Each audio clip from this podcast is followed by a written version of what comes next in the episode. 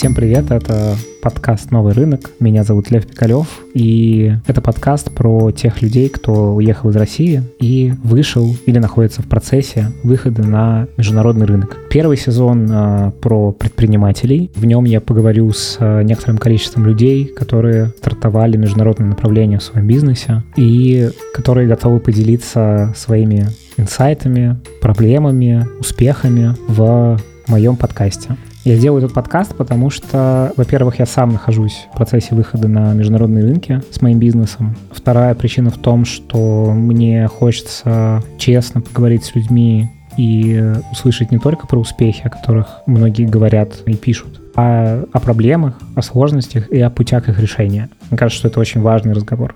А третья причина в том, что я знаю некоторое количество людей, которые имеют бизнес в России, и вообще не видят никаких перспектив в том, чтобы выйти на другой рынок. И, может быть, они и хотели уехать, но не могут, потому что чувствуют, что ну, это невозможно.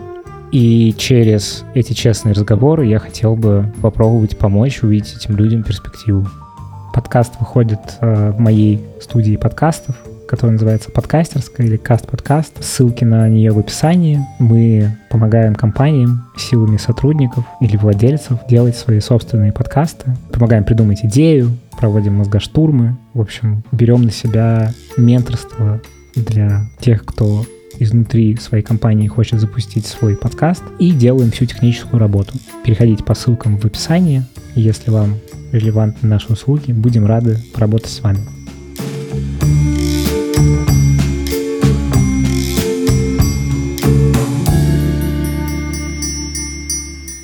Сегодня я говорю с Юлией Масленниковой, основательницей агентства 27 на 8.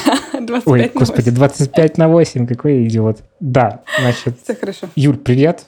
Привет. Расскажи немножко про себя, в общем, что ты делаешь. Ну и дальше я тебя поспрашиваю всякое, как так получилось, что ты это делаешь. У меня агентство, которое занимается пиаром стартапов и технологических компаний, в основном уже в Global. Ну, после войны совсем стало невозможно работать на российский рынок, венчура нет, а технологий там тоже не так много, ну и в целом а, не очень приятно, поэтому я переехала в Ереван а, сначала, и вот э, агентству в текущем этапе год. Э, фактически мы занимаемся тем, что делаем публикации нашим клиентам в зарубежных глобальных медиа, если очень коротко. А почему в итоге ты оказалась во Франции? Вообще, почему Франция? Тут есть э, части, наверное, которые я точно не хочу говорить, но вышло так, что у меня закончился туристический Шенген. И, скажем так, мне было небезопасно въезжать в Россию. И я жила уже в Ереване, и я написала в посольство Франции в Москве, объяснив ситуацию, попросила просто сделать мне туристический Шенген без э, армянского ВНЖ. Мне еще не было ВНЖ. И тогда все приехали, и было просто невозможно его быстро сделать. Тогда был закон, или там законодательный акт французский, э, что тем, у кого закончился Шенген в ковидные годы, его просто продлевали. Тебе не нужно было там кучу документов собирать. А, то есть был как бы процесс уже да. на ковидном времени да, построен. Да, потому что у многих закончились визы, и поэтому Франция сделала такой фактически подарок. Можно было просто прийти и продлить. Но это в Москве, то есть ты должен uh-huh. иметь либо ВНЖ, либо прописку. И я написала, сказала, что вот я не могу въезжать. Такие-такие у меня есть э, документы по этому поводу. Э, Все это прикрепила, и через пару недель я неожиданно получила звонок из посольства Франции в Москве. Я была очень удивлена. Они мне сказали, что мы получили ваше письмо. Да, мы вам можем сделать просто вот туристический шенген, но мы вам предлагаем как работнику, типа, вокруг медиа и политическому активисту гуманитарную визу. Это была виза Ого. типа D, а, которая позволяла мне находиться на территории Франции, но не работать. То есть там по классификации французских виз это называется визитер. Ты можешь жить, то есть ты можешь, на эту визу может оплатиться на самом деле фактически любой, но просто это вот была гуманитарная виза, новый тип визы для там, работников СМИ, э, для тех, кому э, опасно оставаться в России. И они мне прислали в итоге там буквально анкету из пяти вопросов. Я ничего не, не дополнительно не, не отдавала им. И в течение полугода э, они все это проверяли. И в 30 декабря прошлого года я просто внезапно получила письмо от посольства Франции в Ереване. И там было написано, типа, you have an appointment на 9 января, там, на 10.30 утра. И я помню этот шок, потому что я уже с этой визой попрощалась. То есть реально с момента нашего разговора до момента, когда мне пришло это письмо, прошло полгода. И я уже думала, что ладно, окей, э, там с Францией с этой не получилось визой, а, буду делать там Global Talent э, в Великобританию. И я пришла, с меня даже, чтобы было смешно, не взяли пошлину. Я еще спросила, сколько будет стоить, и мне говорят, вам бесплатно. Я, говорю, вы угораете? Говорит, я же вам говорю, вам бесплатно. И через неделю я получила свою, свою визу. Она дается давалась, не знаю, сейчас есть они или нет, на полгода максимум, и дальше ты можешь ее либо продлять, либо переподавать э, на статус. Э, это виза эквивалент ВНЖ французского. А ты в итоге это сделала? Я м, переподала на другой статус. Я теперь э, живу здесь по визе предпринимателя, и ВНЖ у меня предпринимательский. И у меня здесь есть уже компания, счета и всякая вот эта фигня.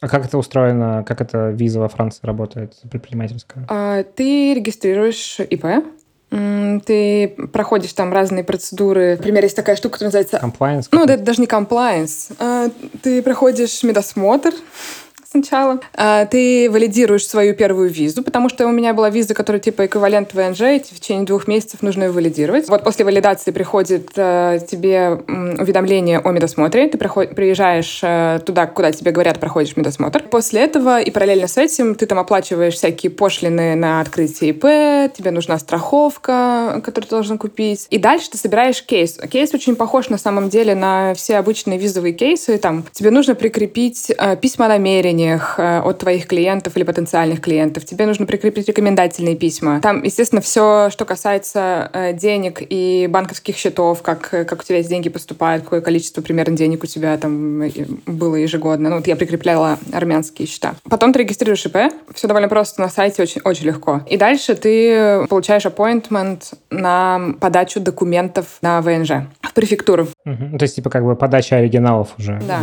ты приходишь в префектуру, угу. что для меня было тогда открытием, что префектура — это э, место, где обычно иностранцы, но без знания французского языка там невозможно. То есть, а у меня французский язык я никогда не учила. Мое знание французского, я была в Париже до переезда один раз в четыре дня. Вот, mm-hmm. но так как э, мой главный тезис и вообще мое главное качество — это слабоумие и отвага, я подумала, что, ну, как бы разберусь на месте. Вот. И после подачи документов э, в течение двух месяцев, ровно прям, у них все очень круто сделано. Если вот 4 числа подаешь эти документы, то 4 числа через два месяца ты получаешь смс, где написано когда тебе прийти за картой. Точнее, не когда, а что она готова, ты выбираешь appointment сам на сайте и приходишь. А у тебя были до этого мысли о том, что ты когда-нибудь эмигрируешь из России? До Конечно, всех событий?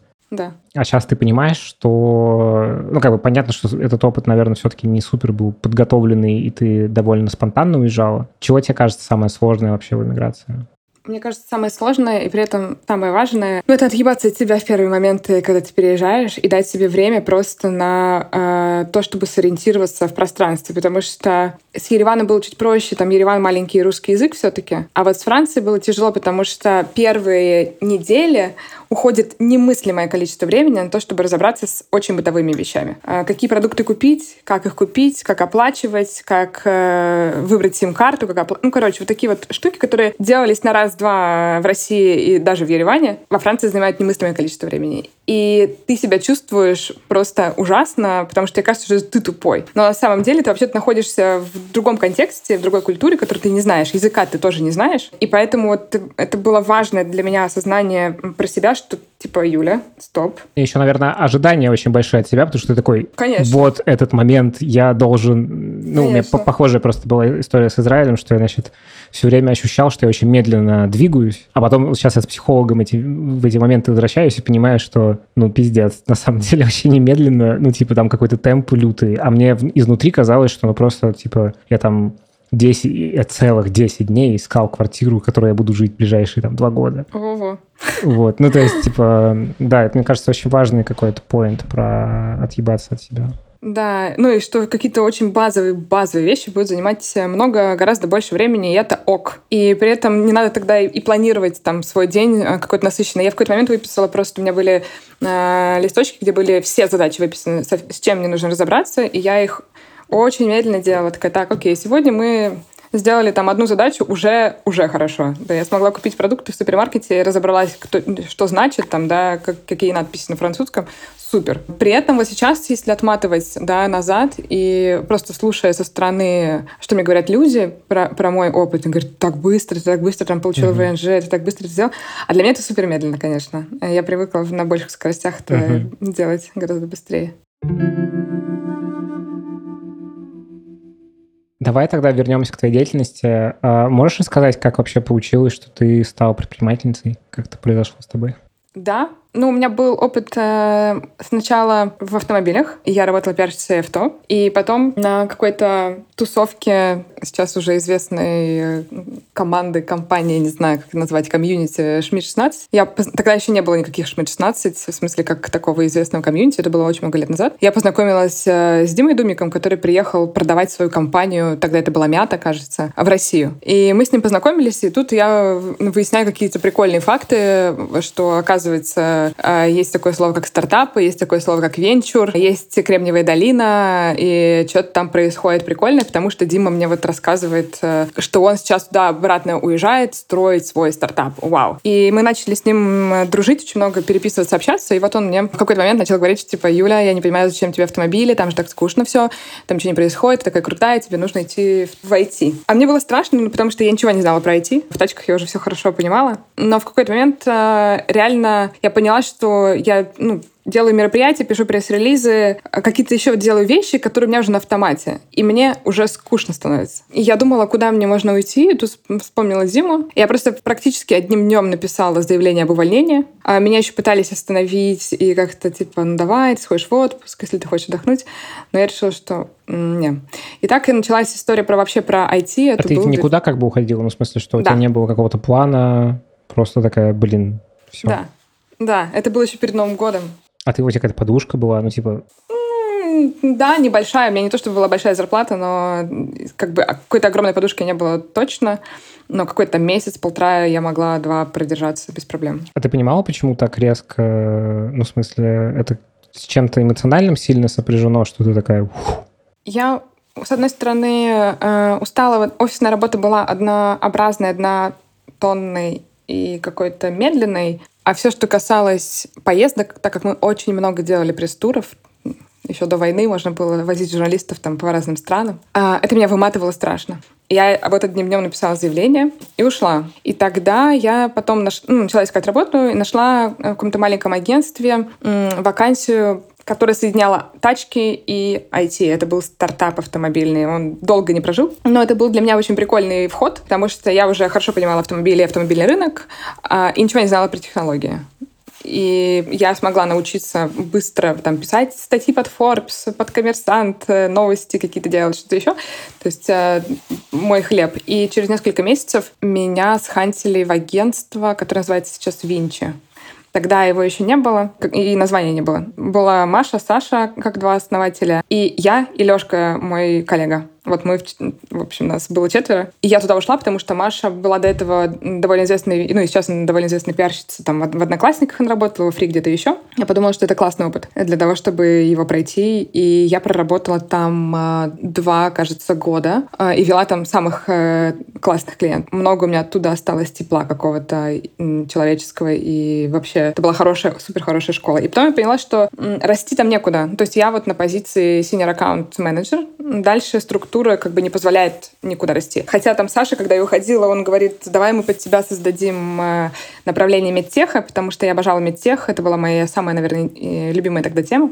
Но я понимала, что это такая искусственная конструкция, которая непонятно, будут там стартапы из медтеха, не будут они к ним приходить. И я отказалась. И я уехала на пару недель в Лондон, пересобрала там свои мысли и подумала, что в целом кажется, что можно поработать на себя. Вот. И я вернулась уже с этим настроем, написала пост, в Фейсбуке. Этот пост перепостило немыслимое количество людей. Немыслимое. Я первые две недели просто разбирала все заявки э, на пиар, потому что там Дима Думик перепостил, написал, что типа Юля топ. А какие-то мои бывшие клиенты из Винчи перепостили, тоже написали, что если вам нужен пиар, это вообще супер возможность. И так э, я начала работать на себя. А потом это сформировалось в агентство, потому что я поняла, что заявок много. Э, хоть, одна ну, не а я одна не... М-м, да, мне нужны люди. И тогда появилось, э, ну вот не то агентство, которое сейчас, а какое-то да. другое. Что это было? Угу. Это было агентство, которое мы сделали с моим э, ну, бывшим уже бойфрендом. Оно называлось Бритон Баттер. Брют, потому что Саша фамилия была Сухой, а Баттер, потому что я масленького. А, и это была такая, типа, такой стёб. Вообще, это семейный... Э, это было название семейного чата, где мы ну, там переписывались, и мы поняли, что лучше название для агентства не придумать, потому что оно э, кажется про нас обоих. Мы сошлись на том, что я классно умею в клиентский сервис, в продаже, и при этом я ненавижу все, что касается операционки, табличек, отчетов. А вот этой всей фигни, она меня выматывает просто.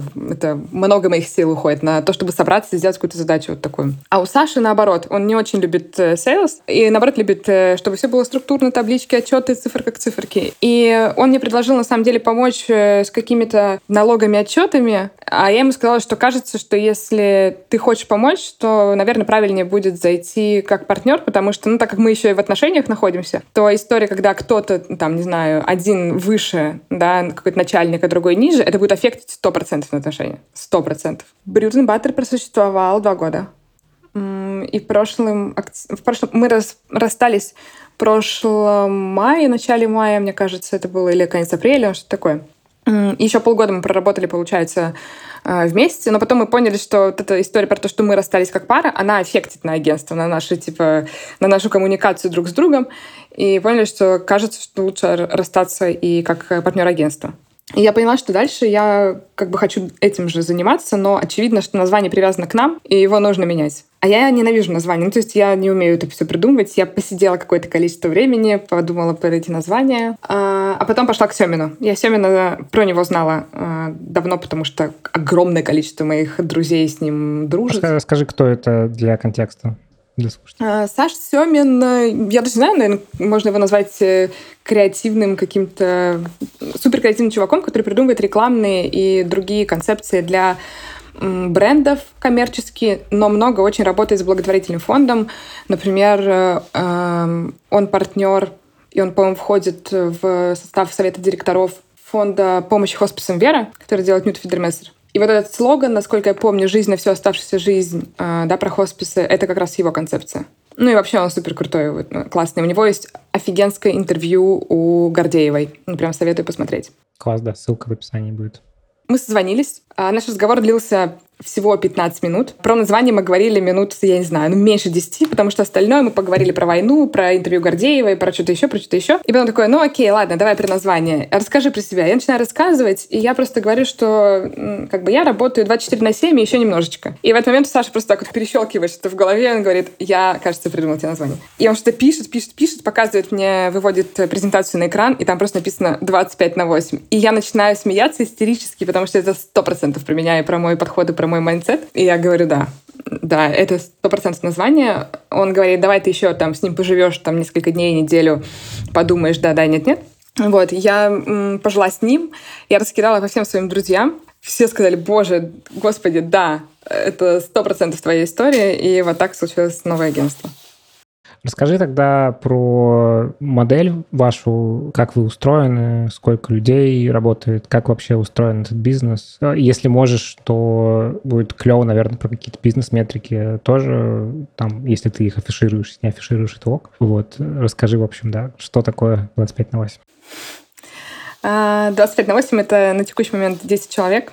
А, еще несколько в процессе найма а, и офферов. Мы все распределены по разным странам и городам. У нас есть, э, по-моему, двое людей в Москве, но там трое людей в Москве, но одна девушка переезжает сейчас в Италию. Двое доучиваются в магистратурах.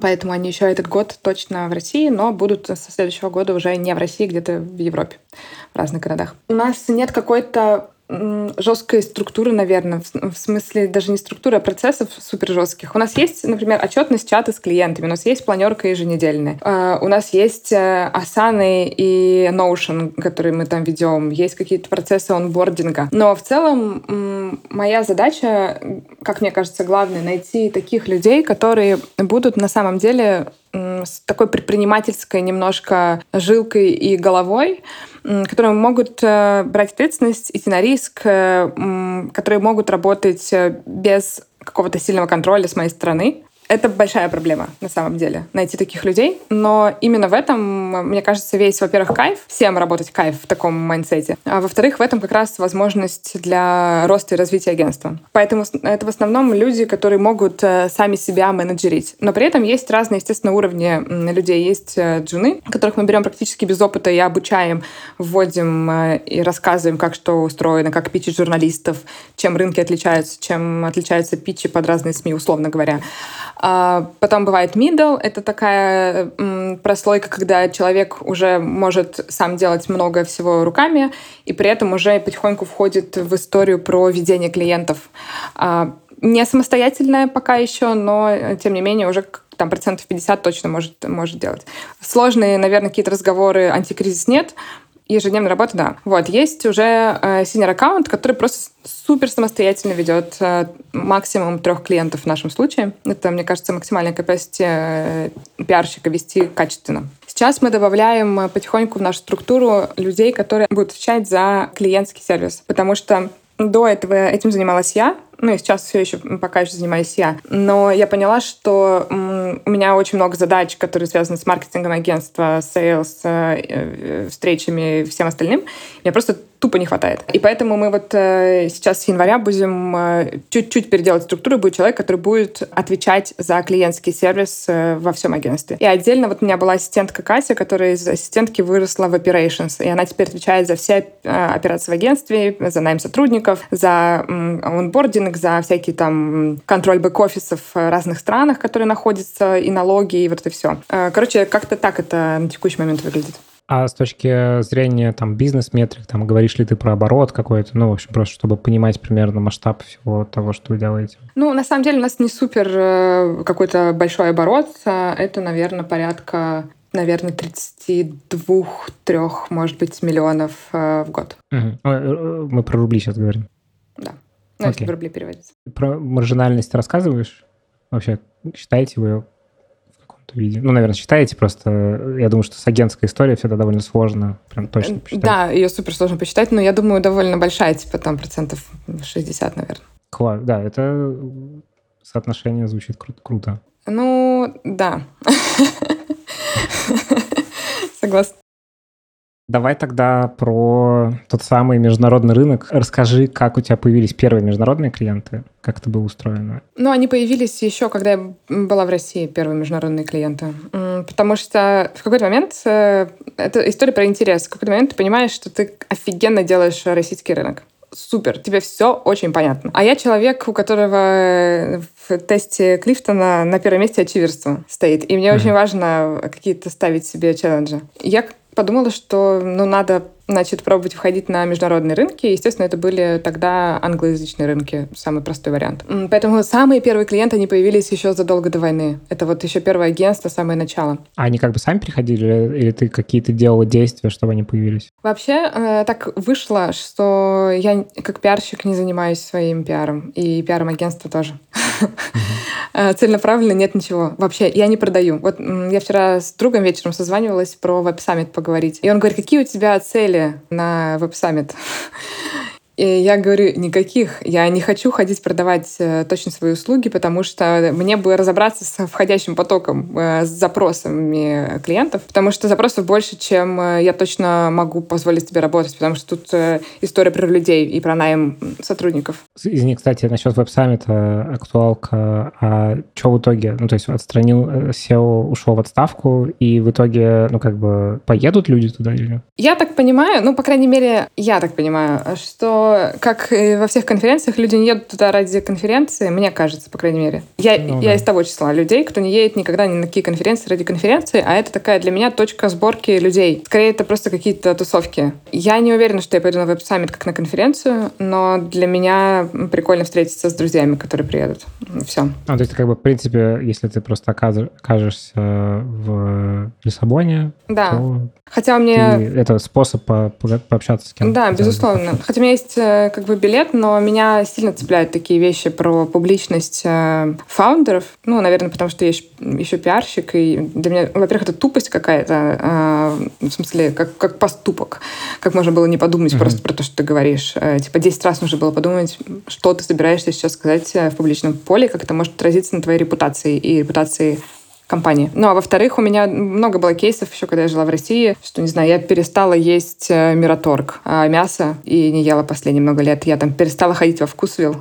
Я тоже не ходила, потому что все эти публичные скандалы — это как раз э, для меня штука про декларируемые настоящие ценности. И мне очень важно, что если э, фаундер говорит, мы там, не знаю, за все хорошее, против всего плохого и все такое, чуваки, ну тогда делайте так. А потом ты просто с этим сталкиваешься. И, думаю, и у меня какое-то разочарование, и моя форма протеста не пользоваться такими продуктами э, и не покупать их. Вот. И поэтому про веб-саммит как конференцию мне не хочется идти на конференцию. У меня нет этого, как бы, нет, нет этой цели. Но при этом да, приедет огромное, огромное количество людей, всякие инвесторы. Это мой, мой потенциальный круг всех клиентов. Но при этом я не готова ходить, э, продавать там услуги. Я готова потусоваться, выпить вина, встретиться. А, а вот как, кстати? То есть ты э, приедешь и просто будешь э, общаться с людьми? В смысле, вот технически как это устроено? Потому что ну, конференция в этом смысле удобный способ подойти, там, привет сказать физически. А вот как, какая у тебя, какой у тебя план? А, ну, есть э, сайт мероприятия, который уже заанонсен официально. Типа какие-то мои друзья делают, там вот э, Синюшин Костя с э, Юлей Сабитовой делают им там большой ивент э, для инвесторов. Э, и туда можно купить mm-hmm. билет отдельно просто. А, то есть это как бы вокруг веб-саммита еще есть какое-то количество Огромное, движухи. просто, типа ага. там больше 300 ивентов. Вау, ничего себе, я не знал про и это. И ты выбираешь Круто. еще там, да, куда, куда пойти. Плюс вот у меня есть подруга Катя Курашева, э, которая собирает э, на каждом ивенте. Это Airfound. Да. Uh, ужины. Airfound. Нет. Airfounders. Airfounders. Airfounders, да. Что правильно сказал. И... Да, это одна из гостей будущих этого подкаста, кстати. Она потрясающая. Вот. И мы тоже дружим. И я была на этом, на ее ужине в Стамбуле, когда вот было мерч э, месяц назад. Теперь она собирает ужин э, в, на веб-саммите. Там какая-то совершенно потрясающая будет обстановка и, и, и люди, которые там будут. Супер.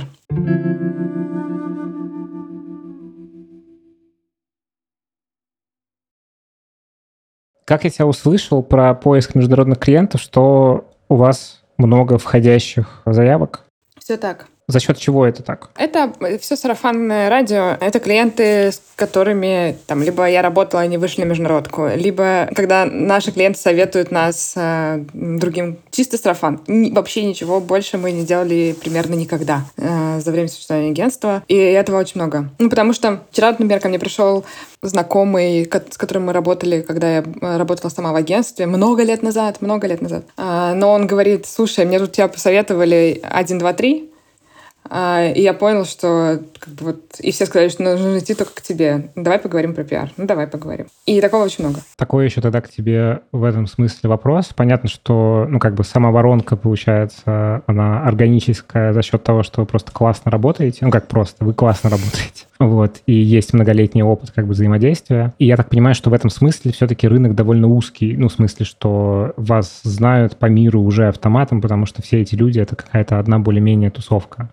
Ну, фактически так. Э, с одной стороны, знаешь, э, да, вроде бы узкая. Э, это я не в смысле обесценить, не, не, не, я, а я, я, в смысле, понимаю, что да. понять, как это структурно устроено. Да. А, просто с одной стороны, это, это действительно так. Ты когда встречаешься на каком-нибудь там событии или приходит тебе какой-то человек, который говорит, а я вообще-то близкий друг вот того, ты думаешь, господи, какой маленький, какой маленький мир IT-предпринимательства. Но с другой стороны, там на моем рынке работает как минимум, там, не знаю, агентств дружественных, да, и классно, кто умеет делать пиар ну, там, штук 10, наверное. Это я имею в виду русскоязычных фаундеров. И у всех есть клиенты. Ну, то есть ни у кого нет проблемы с привлечением клиентов, потому что вроде бы маленький, но при этом на самом деле довольно большой. Но у меня есть э, личная ачивка, мне хочется к концу этого года э, найти первого французского клиента.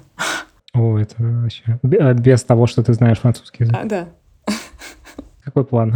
А, ну, план с ними поработать, понять, как э, работают, как мыслят вообще французские фаундеры, а, что для них важно, чем они отличаются от российских фаундеров. Ну, потому что мне кажется, что французские фаундеры будут сильно отличаться даже от, э, не знаю, англичан, например, или от американцев по майндсету ну, культурные сильно отличия огромные. Вообще отношение ко времени, отношение к работе, отношение к жизни в целом. Вот это вот э, кайф, когда, знаешь, в 5 часов вечера из Виворка все уходят на перо, то есть пить уже.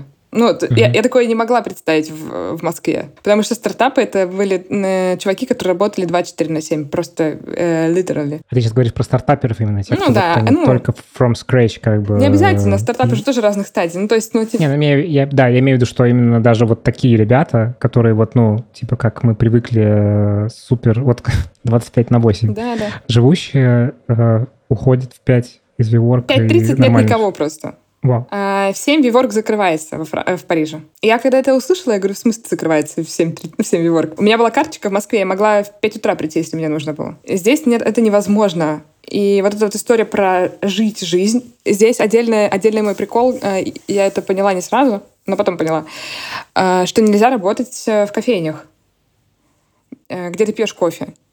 Потому что ты должен жить жизнь. И в этом концепция. В том, что Хочешь поработать, есть э, WeWork, есть другие коворкинги, есть офис, есть дом. Ты приходишь в кафе читать книжку, общаться с людьми, э, жить жизнь, но не сидеть в телефоне, не сидеть в ноутбуке. Mm. Блин, а, кстати, это какая-то вещь, которая меня сейчас очень торкнула, то, что ты сказала. Да, и поэтому, ну, это, это разный mindset людей. И очень интересно, какие вот такие фишки есть э, в IT, потому что, с одной стороны, я бесконечно читаю всякие там отчеты инвесторские, что так много венчурных денег во Франции, так много фондов, но при этом ну, мне на ум не приходят единороги французские. Как-то как это, короче, у них там иначе работает. Поэтому интересно. Давай с тобой поговорим про пиар, потому что ну, я очень мало про это знаю. Мне хочется тоже вот эту часть э, как-то прощупать в этом разговоре. Э, с какими вообще задачами к вам приходят? И вообще, какие задачи пиар решает? Зачем это все надо? Ну и что это такое? Отличается ли это от маркетинга? Ну, короче, вот, вот это все. Вот, э, расскажи. Про задачи в основном их бывает несколько. Первое — это все, что касается... Это то, в чем мы просто богически хороши.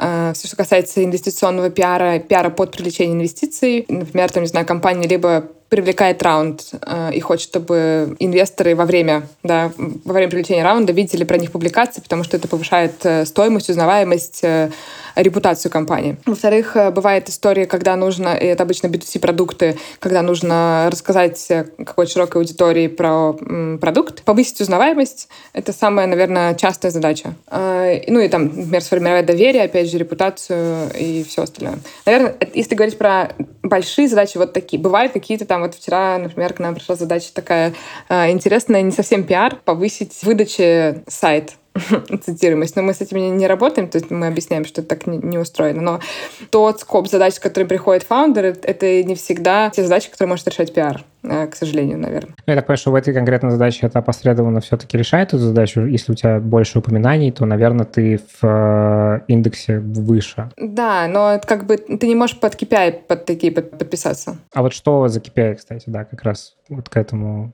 по-разному. интересно. По-разному. Мы обычно э, коммитимся на количество публикаций, которые выходят э, в разных типах СМИ. СМИ бывают там типа топовый tier-1, это там условно какой-нибудь TechCrunch, да, или там Business Insider. Есть э, tier-2, тут уже больше пространства для маневра, потому что это лайфстайл, разные медиа и технологические тоже СМИ. Зависит обычно от трафика, от страны к стране, от трафика и от э, того, насколько это прям э, значимые медиа. Бывают узкоспециализированные профильные, это там уже скорее tier 3, да, и ниже, хотя под них бывают запросы, и иногда правильнее идти вот в такие нишевые медиа, зависит от рынка, от задачи, от целевых аудиторий, от много-много всего. Но в основном мы работаем с tier-1, tier-2, и мы выстраиваем KPI как количество публикаций, в первую очередь, которые получит клиент, потому что это самая осязаемая история. Это то, что можно увидеть как результат. Дальше тут еще можно идти э, другими путями дополнительно к этому. Можно, например, замерять э, до пиар-кампании и, и после пиар-кампании, как э, повысились э, Google запросы, запросы в Google. Потому что... А это прям может быть прям видно? Да, конечно есть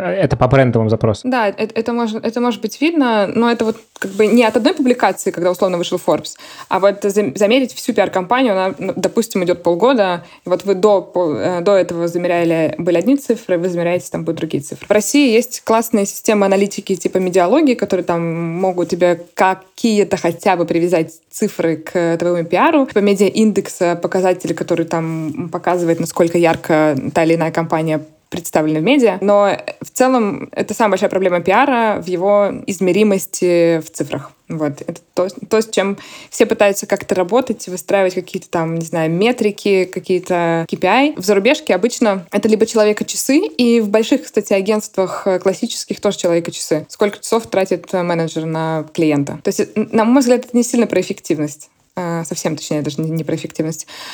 Просто способ некоторого, некоторого измерения, наверное. Ну, в смысле, к чему можно привязаться хотя бы. Ну, да, но, понимаешь, э, в пиар такая вещь, что я могу потратить весь день просто впустую. Э, но при этом я отработала 8 часов.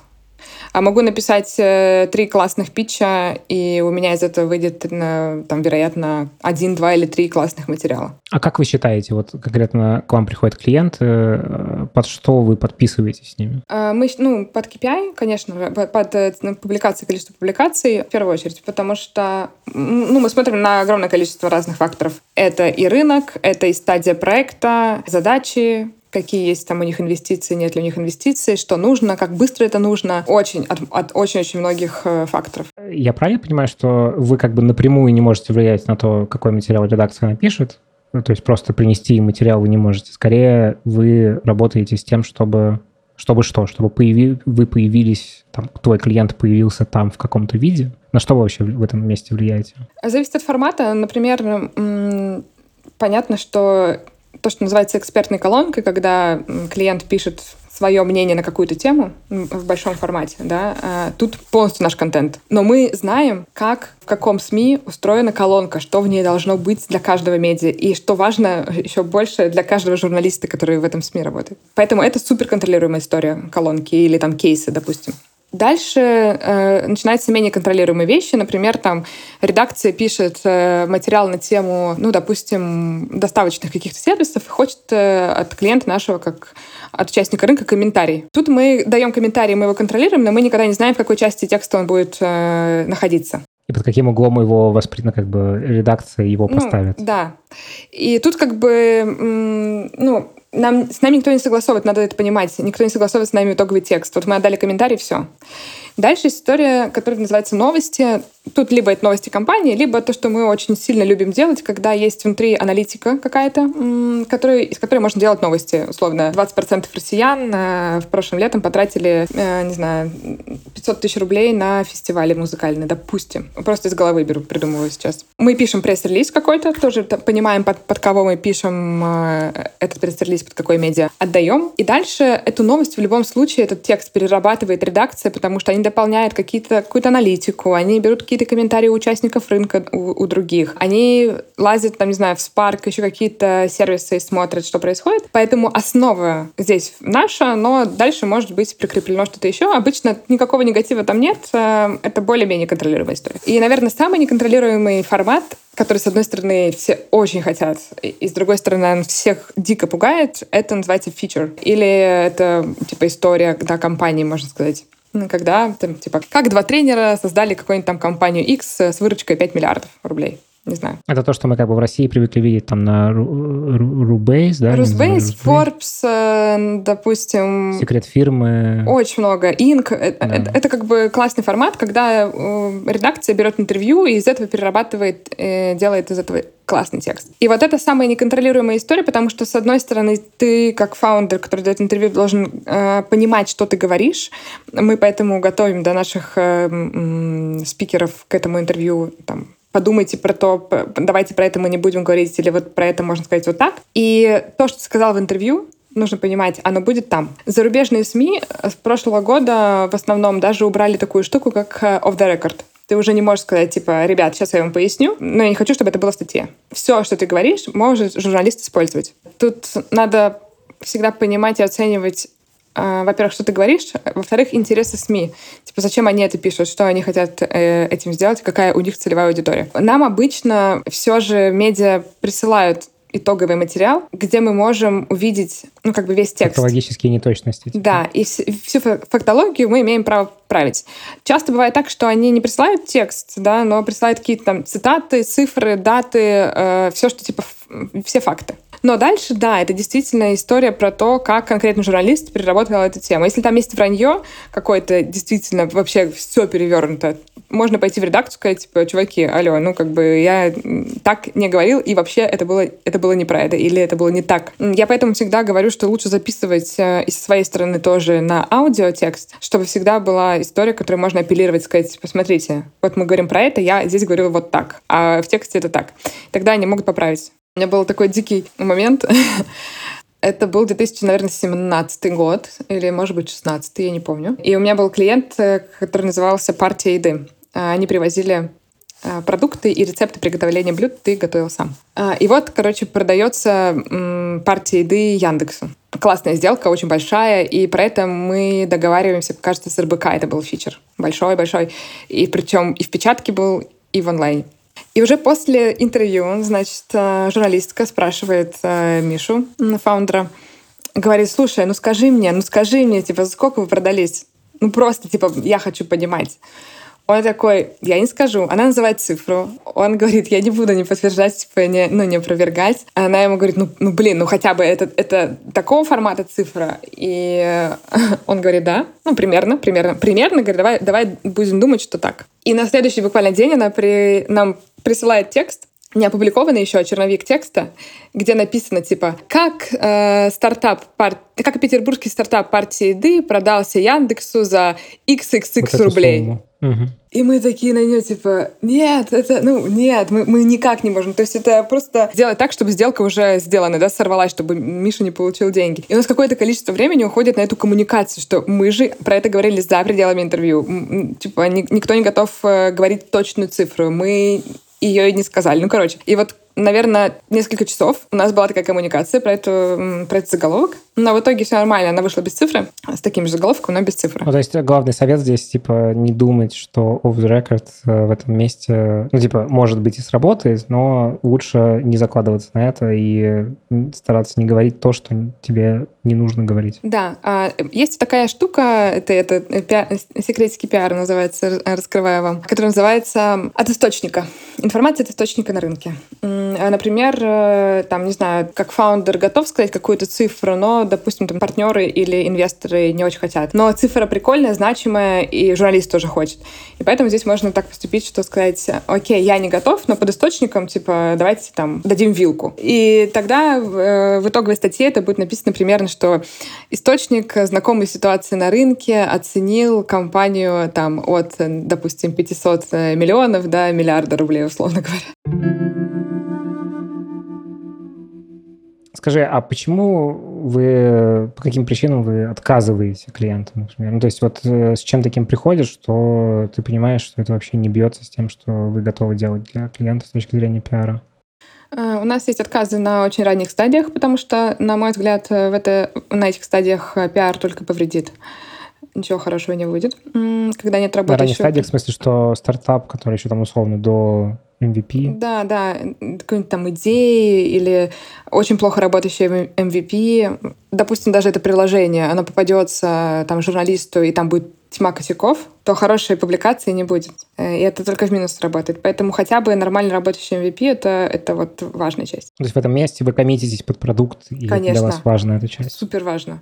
А, супер важно рынки, и мы там не берем Азию, допустим, мы не умеем ее делать на пиар э, в Азии. Мы не берем э, стартапы и вообще те рынки э, с точки зрения технологий, в которых мы не разбираемся. Допустим, мы не, не работаем с криптой. Потому что для меня оценить, скам это или не скам, даже если это делают очень знакомые фаундеры какие-то, вообще невозможно практически. А для меня это репутационный риск. Я не хочу, чтобы мое агентство и сотрудники ассоциировались потом, не дай бог, с каким-то таким скандалом. И очень важная история, она про ценности. Меня этому научил, кстати, вот э, уже упомянутый выше Миша Перегудов э, из партии «Ды». Он мне рассказывал, как они подбирают инвесторов, что инвестор — это фактически твой член семьи, с которым ты проводишь много времени. Ты там коммуницируешь э, за пределами сделки очень много. Ездишь на дни рождения детей, что-то там празднуешь, просто общаешься каждый день. И вот это штука про ценности, про то, как бы, как вы, как вы мэчитесь в этом она очень важна. И если, например, там клиент э, хочет микроменеджмент, то мы точно в этом не готовы работать. А если мы видим еще до начала ну, какой-то там нормальной коммуникации токсичность, мы не будем с этим работать, потому что мне очень важно, чтобы э, сотрудникам было кайфово, классно, интересно, им хотелось в этом развиваться. А как ты коммуницируешь в этом случае? Ты говоришь, чуваки, вы токсичны, мы с да? вами не будем работать, или прям так? Да, я вот э, у нас был да, недавно довольно забавный кейс. Подписали клиента, э, он клевый, классный, мне ужасно нравится все, что он делает. И когда я с ним созванивалась, моя чуйка мне не выдала ничего, какого-то каких-то красных флажков. И тут мы начинаем э, с ними коммуникацию. И вот что не сообщение, то, то токс просто. Я такая, так, ладно, может быть, там сейчас мероприятие, сейчас он там немножко из этого ивента выйдет, и будет окей. Но нет, и он продолжает. И я понимаю, что ни мне уже не кайфово э, за эту неделю, ни моим сотрудницам. И я ему пишу прям в чат я говорю, так, ребята, слушайте, у нас вот тут осталось э, сделать вот это, вот это. Мы на это коммитимся, но дальше мы выходим, потому что как бы все, что вы присылаете, это очень токсично, мы не, это не информативно, мы не привыкли в такой коммуникации работать. Я не хочу сама в этом быть, я не хочу, чтобы мои девочки там были. И у человека поменялась коммуникация на 100%. Более... А, а... то есть вы в этом месте как бы ну, да. просто дали фидбэк, который подействовал. Да, и это просто... Он теперь, э, ну, очень вежливо, классно разговаривает, все объясняет, где непонятно, потому что у него там сложная технология вну, внутри продукта. И там какие-то есть моменты шероховатости, он такой, тут вот так, тут вот так, давайте созвонимся, конечно, я все объясню. Вау. Но бывают ситуации, когда еще там, например, во время подписания или, или после подписания клиент начинает э, токсично себя вести. Я об этом также говорю в чат, и это может привести к разрыву без проблем. Я, ну, как бы не хочу работать. Э, я понимаю, что клиентов так много, и я могу выбрать, зачем я буду работать э, с клиентом, от которого у меня стресс. А скажи вообще, какой, ну, самый оптимальный способ э, делать пиар? Я почему про это спрашиваю? Потому что, ну, есть ощущение, вот я читаю разные издания, вижу какие-то публикации про компании, там, Инстаграм, Фейсбук, LinkedIn, и все очень такие, ну, какие-то, не знаю даже, как это сказать, токсично-мускулинные, условно. Ну, в смысле, что все такие, мы там крутые, мощные, и вот это все такое бесконечно. Ты, ты прям видишь одинаковость такого плана материалов, что это какая-то вот, ну, не знаю, меня это лично не вызывает доверия. У меня есть гипотеза, что, наверное, это и других людей может не вызывать доверия. Какой тебе кажется самый оптимальный в этом смысле способ вообще какой-то, ну, tone of voice э, вот этих вещей? Зависит от площадки, потому что, например, э, если мы говорим про LinkedIn, и если э, аудитория, на которую ориентируется фаунд фаундер условно, это зарубежные, именно зарубежные, а, не русскоговорящие какие-то фонды, американские, допустим, или там Великобритания или Европа, то вот эти вот сообщения, типа там э, про exciting news, вся эта вот феерия, она там, к сожалению, хорошо работает. И она иногда и там необходима. Вот. Но это особенности площадки и особенности целевых аудиторий. А, ну то есть это как бы в целом такая редакционная политика, которая... Ну это не редакционная, скорее культурный контекст, э, что люди любят вот такие вот читать. У нас просто был такой момент, когда мы по одному проекту работали с партнером, он вырос в России в раннем возрасте переехал в Париж и сейчас живет в Лондоне. И у него все посты, они вот в таком ключе. То, что у меня вызывает кринж и отторжение, для его аудитории я вижу просто эти комментарии, типа там «Go ahead», типа там «You are a rockstar», вот это вся и ты думаешь «Вау, офигеть». А я это читаю и думаю «Боже, боже, какой кринж». Это просто культурное различие. Вот. Если у тебя как бы аудитория, на которую ты ориентируешься, она вот за, зарубежная, это, это сработает. И очень мало, например, я заметила тоже в LinkedIn, на самом деле информативных постов. Они всегда больше эмоциональные, чем э, про экспертность. Что касается СМИ, то да, тут э, дальше начинается история про фаундеров, которые боятся часто что-то сказать не так, вот нам надо показать, что мы типа топов за топ.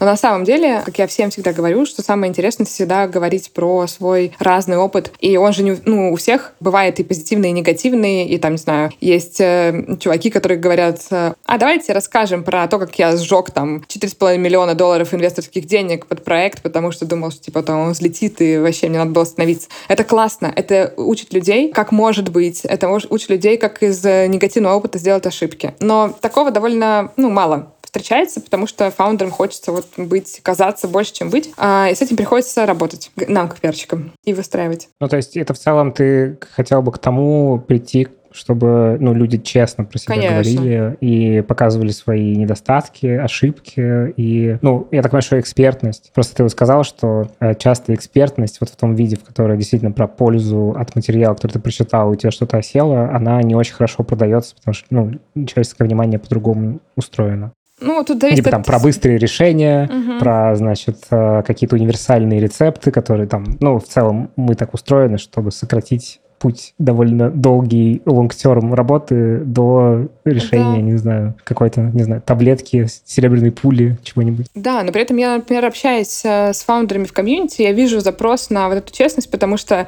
ну, особенно после войны, когда все проходили свой личный какой-то пиздец, там, закрытие компании, увольнение сотрудников, открытие друг, ну, в других локациях компании, инвестиции, сложности с привлечением инвестиций, и ты такой смотришь, стоишь, что у всех так все классно, а у меня ничего не получается. И есть запрос на то, чтобы честно делиться. Я этого вижу много в разговорах в личных, но вот следующий типа уровень фаундеров выйти и публично про это начать э, разговаривать и делиться. Это то, чего мне ужасно не хватает. Мне очень-очень хочется. Мне очень нравилось э, в Инке в российском раньше была рубрика, называлась «На пять ошибок». Можно ее поискать, там типа «Пять ошибок основателей чего-то». И это классно, потому что это приземляет сильно. Что, типа там, как мы просчитались в финмодели и там не получили денег. Или как там еще что-то произошло. Негативные кейсы, на мой взгляд, они учат лучше, чем э, позитивные кейсы.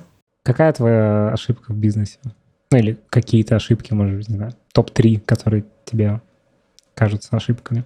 Ну, наверное, если смотреть назад, э, у меня есть ошибки, которые я делаю из страха, и делала из страха из своего, типа там, быть одной. Сейчас, пройдя э, большой курс терапии и найдя, наконец-то, я вот э, просто каждый день про это думаю теперь, что вау, какие у меня офигенные внутренние опоры, я бы, наверное, не пошла изначально в первое партнерство. То есть можно было друг, иначе это вообще закрыть. Все, и весь этот бэк-офис, я думаю... Ну, типа что... человека, который бы делал да. такую работу, например. Да, потому что это на самом деле очень сильно тормозила меня. И я бы выросла гораздо круче и быстрее. И тогда еще были вот эти возможности расти на российском рынке. Тогда был классный, все было хорошо в венчуре, еще до войны. Это то, что меня отбросило сильно назад, я думаю. И не дало мне быстро вырасти. А, ну, во-вторых, э, наверное, я слишком сильно, что тоже мешает э, отчасти росту, хотя, наверное, это ну, немножко сознательно, я бы, наверное, поменяла все-таки это в себе. Я сильно ориентируюсь на ценности людей. Для меня очень важно сохранить вот э, какое-то классные взаимоотношения внутри, внутри команды, не брать токсичных клиентов, что еще. Хотя мне вот э, буквально вчера друг говорил, так э, ты можешь нанять людей, которые могут работать с токсичными клиентами и типа и расти. Ну, у меня нет цели просто расти. Вот это, кстати, очень резонирует со мной, потому что мы тоже отказывали и отказываем довольно большому количеству клиентов, особенно когда мы понимаем, что мы ну, либо решить не можем задачу, либо просто это ну, не то, с чем нам хотелось бы связываться. Ну, там понятно, что есть какие-то супер четкие этические штуки, которые я прописал прям с самого начала, там, пять лет назад, что вот типа, мы работаем, не работаем с таким, с таким, с таким набором э, клиентов. У меня много было разговоров с другими предпринимателями, которые говорили, типа, что вообще? Что за бред? Ну, типа, нормально, ты делаешь сервис, э, и, и почему ты отказываешь почему-то, что тебе не нравится типа, с точки зрения, не знаю, этики и чего-то еще. Вот. Да, понятно, что тем более странный кейс этический, тем проще принять это решение. Вот. Но э, там есть же много всяких полутонов. Вот. И это довольно... Я, я до какого-то момента очень переживал из-за этого, что я, типа, там еще попал на комплексы того, что, ну, я, типа, не настоящий предприниматель. Вот. Но потом какой-то был понятный ответ, что, ну, подкасты являются в каком-то смысле инструментом пропаганды. Вот. Я думаю, что здесь у нас некоторые... Yeah, да, да, есть параллель. Да, и, ну, я не хочу пропагандировать делать то, чего бы я не хотел как бы ну, для себя, например. Да. Ну и у меня, например, было несколько очень э, ошибочных наймов людей, да, которые приводили к не самым приятным потом последствиям. И это были мои ошибки в, в решении, ну, в смысле, в найме э, этого человека, хотя в процессе найма мне было понятно, что что-то не то. То есть это когда тот момент, когда ты не доверяешь интуиции, а такой, типа, да. ну, по каким-то условно... Э, я забыл слово. Кошмар. Формальным? Ну, по, каким, по формальным, да, признакам все норм, но вот что-то ты как-то что-то не, не, не так. Понимаете, э, я очень хотела, кстати, сказать про интуицию. У меня есть э, клиент, это Tickets Cloud у нас в агентстве, мы с ними очень давно работаем. И там в фаундерах Егор Егорев. Э, и мы однажды с ним говорили про то, как он, как он строит бизнес, и у него невероятное количество решений он принимает на интуиции. И когда мы выяснили, я ему просто рассказывала про то, как у меня работает чуйка, и он говорит, так, а нафига тебе планирование? Как, какое планирование? Типа, зачем тебе это нужно? Ты просто, вот ты должна поймать эту волну и, и принимать решения на ощущениях, даже если это совершенно безумные вещи. Вот тебе кажется, что это... Потому что дальше начинается рационализация, да, там у тебя мозг ищет подтверждение или наоборот, типа такой, ой, не, не надо в это лезть. И когда я начала делать уже свое агентство, э, у меня почти все решения сейчас э, на интуиции. Даже если это кажется полным каким-то бредом. я такая, нет, мы идем туда, мы делаем вот так. У меня так было с Латинской Америкой, потому что мы никогда не работали с Латинской Америкой. И у нас никто не знает португальский язык в команде. Но мне очень захотелось, я такая, так давайте попробуем. И мы подписали клиента, не зная ничего про рынок, на который мы идем. Но это просто был какой-то такой фан. Я такая, ну окей, ладно, мы потеряем там в худшем случае 5000 э, евро не такая уж большая сумма. И мы очень быстро как-то поняли, как там делать пиар. И у нас очень прикольно получилось. Но это было мое внутреннее ощущение. Например, я не пойду, когда я думаю про рынок, например, Китая, то скорее нет, я не пойду. А тогда у меня была такая интенция, типа, да, нет, сто процентов все будет заебись. Давайте, идем, делаем. Вот. И таких решений теперь стало, наверное, 90%. И это сильно сокращает, э, ну, как бы, какие-то, не знаю, издержки, может быть, э, и время на принятие, на обдумывание других решений. Э, команда уже, мне кажется, немножко привыкла к этой моей ебанутости, когда мы там все меняем или там что-то делаем иначе. Так что, мне кажется, это прикольный кейс, если у тебя есть чуйка, ее надо слушать. Скажи мне такой немножко фантазийный вопрос. Если бы представить, что сейчас у тебя нет вот этой долгой истории работы, нету вот этого нетворка, который, ну, и там входящих заявок, которые, ты вот просто вот условно вот сейчас вдруг с тем опытом, который у тебя есть, это никуда не девается, с твоим профессионализмом. Представь, что ты, значит, твоя задача сейчас выйти на рынки других стран. Кстати, скажи еще, э, какие, ну, там, не знаю, 10, там, окей, 10 много, 5 стран, с которыми вы работаете вот, по международке. Мы работаем со всей Европой, Европой, мы работаем с Великобританией, Дубаем отдельно, то есть мы с Эмиратами полностью не работаем Дубай, и немножко мы работаем со Штатами. А, ну, Латинская Америка, ты говорил еще. Латинская Америка, да. Угу, забыла. Вот э, с чего бы ты начала? Без учета того, э, если бы, ну, условно, вот там сейчас, например, все входящие пропали. Вот э, какой бы твой был путь в этом месте? Я бы нашла стартап, которому нужен на этом рынке пиар, Э, пришла бы честно сказала, типа, чуваки, у меня есть экспертиза вот в этом, в этом, в этом, я это супер делаю. Как бы ты его искала, этот стартап? А, ну, есть комьюнити, например, огромное количество чатов комьюнити, mm-hmm. просто Facebook, э, просто запросы можно поискать по тому же LinkedIn сказать, э, что у меня есть такая экспертиза, но я ничего не знаю про рынок, э, допустим, э, я не знаю, Латинской или Африки. Но мне очень интересно, я очень хочу. Давайте, типа, вот такой там будет минимальный какой-то кост за тексты райтером, за что-то еще, но для меня это будет бесплатная история, и для вас, типа, минималка. В целом, фактически ничего не теряем. Я думаю, что история для того, чтобы поработать на, на какой-то кейс бесплатно, она всегда хорошо окупается потом.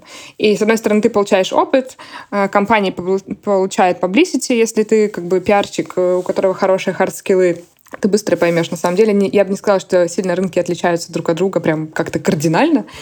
Вот. А, поэтому я вот через такой путь пошла. Мне кажется, это самый простой. Я к тебе последний вопрос. Это такой регулярный вопрос у этого первого выпуска подкаста.